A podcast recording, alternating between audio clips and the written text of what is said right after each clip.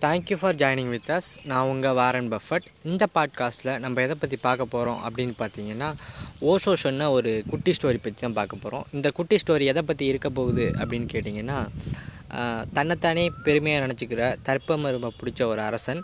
அவனோட காலகட்டத்தில் அவனை பற்றி அவன் நினச்சிக்கிட்டு இருந்த ஒரு விஷயமும் அவன் ரியலைஸ் பண்ணதும் தன்னை வந்து அவன் எவ்வளோ உயர்வாக நினச்சிக்கிட்டு இருக்கான். ஸோ வந்து நீ ஒன்றுமே இல்லை அப்படிங்கிறது வந்து காலம் அவனுக்கு உத உணர்த்துறது. அதுதான் இந்த கதையோட ஒரு சுருக்கம் அப்படின்னு சொல்லலாம். இந்த கதை எப்படி ஸ்டார்ட் ஆகுது அப்படின்னு பார்த்தீங்கன்னா வழக்கம் போல் நம்மளோட ஓஷோ வந்து அவங்களோட சீடர்களுக்கு கதை சொல்லிக்கிட்டு இருக்காரு. அந்த கதைப்படி ஒரு மாபெரும் மன்னன் ரொம்ப வந்து ஒரு சக்ஸஸ்ஃபுல்லான ராஜாவாக இருக்கான். நிறைய போர்களில் ஜெயிக்கிறான். அவனோட நாட்டை வந்து ரொம்ப விரிவுபடுத்துகிறான் வாழ்க்கையிலேயே ரொம்ப சக்ஸஸ்ஃபுல்லாக வந்து தன்னோட காலகட்டத்தில் வந்து கிட்டத்தட்ட ஒரு நல்ல வயசான அரசராகவும் மாறிடுறான். ஸோ வந்து அவன் அவனுக்கு இறப்பு வருது. அவனுக்கு இறப்பு வர போகும்போது அவன் அவனோட லைஃப்பை நினச்சி பார்க்குறான் நம்ம வந்து ரொம்ப வருஷம் ராஜாவாக இருந்திருக்கோம். ராஜா அப்படிங்கிறது வந்து மிகப்பெரிய விஷயம். அவனை பொறுத்த வரையும் ஆயிரம் வருஷத்துக்கு ஒரு தடவை தான் தன்னை போல் ஆட்கள் வந்து பிறக்கிறாங்க அப்படிங்கிற மாதிரி அவனை அவனே நினச்சிக்கிட்டு இருக்கான். இவ்வளோ போர்களில் ஜெயிச்சிருக்கோம். ஸோ வந்து நம்ம ரொம்ப ரொம்ப பெரிய ஆள். இந்த உலகத்தில் நம்ம ஒரு முக்கியமான ஆள் அப்படிங்கிற மாதிரி அவனை அவனே நினச்சிக்கிறான். அவன் வந்து இந்த ஜைன மதம் அந்த கான்செப்டை வந்து பின்பற்றக்கூடியவனாக இருக்கான். ஸோ வந்து அவன் இறப்பை சந்திக்கிறான். இறந்ததுக்கப்புறம் வந்து சொர்க்கத்துக்கு போகும் அப்படிங்கிறது அவனோட நம்பிக்கை.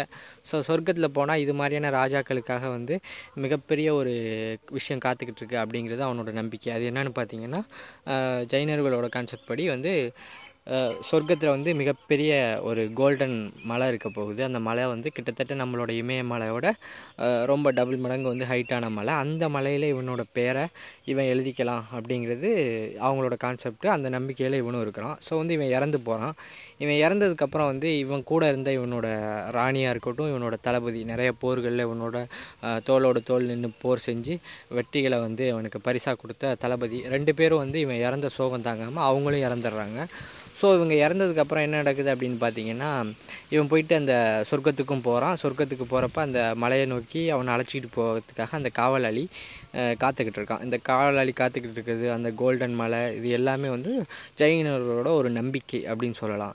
ஸோ வந்து அந்த காவலாளிக்கிட்ட இவன் கேட்குறான் இது மாதிரி என்னோட வாழ்க்கை ஃபுல்லாக இருந்த என்னோட மனைவி அப்புறம் எனக்காக போரில் நிறைய போர்களில் ஈடுபட்டு தன்னோட வீரத்தால் எனக்காக நிறைய வெற்றிகளை தந்த என்னோட தளபதி எல்லாரும் காத்துக்கிட்டு இருக்காங்க. ஸோ வந்து நான் அந்த மலையில் போயிட்டு அந்த கோல்டன் மலையில் போயிட்டு என்னோட பேரை எழுதுறது என்னோட அந்த ப்ரௌட் மூமெண்ட்டில் வந்து என் கூட வந்து என்னோட மனைவி என்னோட அந்த தளபதி எல்லோரும் இருக்கணும்னு ஆசைப்பட்றேன். ஸோ இவங்களை அழைச்சிட்டு போகலாமா அப்படிங்கிற மாதிரி அந்த காவலாளிகிட்ட இந்த மன்னன் கேட்குறான் அவர் மன்னன் என்ன சொல் மன்னனுக்கு வந்து அந்த காவலாளி என்ன சொல்கிறாரு அப்படின்னு பார்த்தீங்கன்னா தம்பி அதெல்லாம் வேணாம்ப்பா.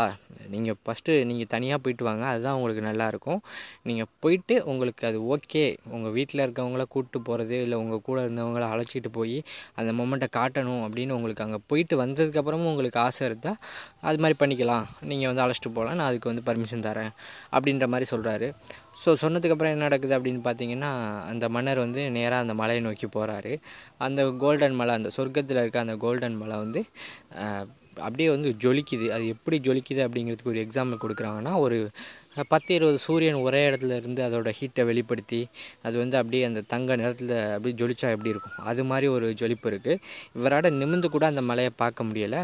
அந்த அளவுக்கு வந்து அந்த மலையோட பொலிவு அப்படிங்கிறது இருக்குது ஸோ வந்து இவர் கிட்ட போகிறாரு கிட்ட போயிட்டு அந்த மலையை பார்க்குறாரு. மலையில் பார்த்தீங்கன்னா நிறைய பேர்கள் எழுதியிருக்கு. எக்கச்சக்கமான பேர்கள். எக்கச்சக்கமான அந்த ஆல்ரெடி சொன்ன மாதிரி அந்த மலை வந்து இமயமலையை விட டபுள் மடங்கு பெரிய மலை அப்படிங்கிறத பார்த்தோம். ஸோ அந்த அவ்வளோ பெரிய மலையில் கேப்பே இல்லாத அளவுக்கு அரசர்களோட பேர் எழுதியிருக்கு. நம்ம ஆல்ரெடி பார்த்த மாதிரி அரசர்கள் மட்டும்தான் இந்த மலையில் வந்து பேர் எழுத அந்த அனுமதி உண்டு. ஸோ வந்து இவ்வளோ மன்னர்கள் இருந்திருக்காங்களா? இவ்வளோ விஷயங்கள் நடந்திருக்கா? தனக்கு பின்னாடியும் இது மாதிரியான விஷயங்கள் நடக்க போகுது. இவ்வளோ மன்னர்கள் வரப்போகிறாங்க முன்னாடியும் இவ்வளோ பேர் இருந்திருக்காங்க. ஸோ இவ்வளோ நாள் நம்ம நினச்சிக்கிட்டு இருந்த நம்மளோட நம்ம தான் பெரிய ஆள். அப்படிங்கிற ஒரு விஷயம் வந்து ஒரு மாயை அப்படிங்கிறத வந்து அவன் வந்து தெரிஞ்சுக்கிறான். ஸோ வந்து அவங்கள பொறுத்தவரையும் அவனோட ஃபேமிலியை பொறுத்தவரையும் இல்லை அவனோட காலகட்டத்தில் வாழ்ந்த அந்த தளபதியை பொறுத்தவரையும் அவர் தான் அந்த மன்னர் தான் வந்து மிகப்பெரிய வந்து ஒரு ராஜா நிறையா நிறைய வெற்றி கொண்டவர். அவரை அவங்களோட மைண்ட் செட்டில் அவர் வந்து மிகப்பெரிய ஆளாக நினச்சிக்கிட்டு இருப்பாங்க.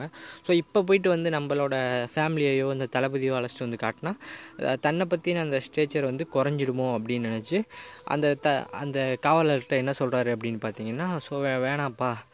இதை வந்து நான் மட்டுமே பார்த்ததா இருக்கட்டும் அப்படின்ற மாதிரி சொல்லிடுறாரு. அது மட்டும் இல்லாமல் அந்த மலையில் வந்து பேர் எழுதுறதுக்கான கேப்பே இல்லையே இதில் எங்கே நான் பேர் எழுதுறது அப்படின்னு காவலாளிக்கிட்ட அவர் கேட்குறாரு அதுக்கு வந்து ஆல்ரெடி நான் பார்த்துருக்கேன். அது மட்டும் இல்லாமல் எங்களோட தாத்தா அப்பா காலத்துலேயும் அவங்க தான் இங்கே காவலாளியாக இருந்திருக்காங்க. ஸோ அவங்க காலகட்டத்துலேயும் நிறைய மன்னர்கள் வந்து ஆல்ரெடி இருக்க அந்த பேரை அழிச்சிட்டு தங்களோட பேரை வந்து இந்த மலையில் எழுதிக்குவாங்க. ஸோ நீங்களும் அது மாதிரியே ட்ரை பண்ணுங்கள் ஒரு நாலு பேரை அழைச்சிட்டு உங்கள் பேரை எழுதிக்கிங்க அப்படிங்கிறாரு.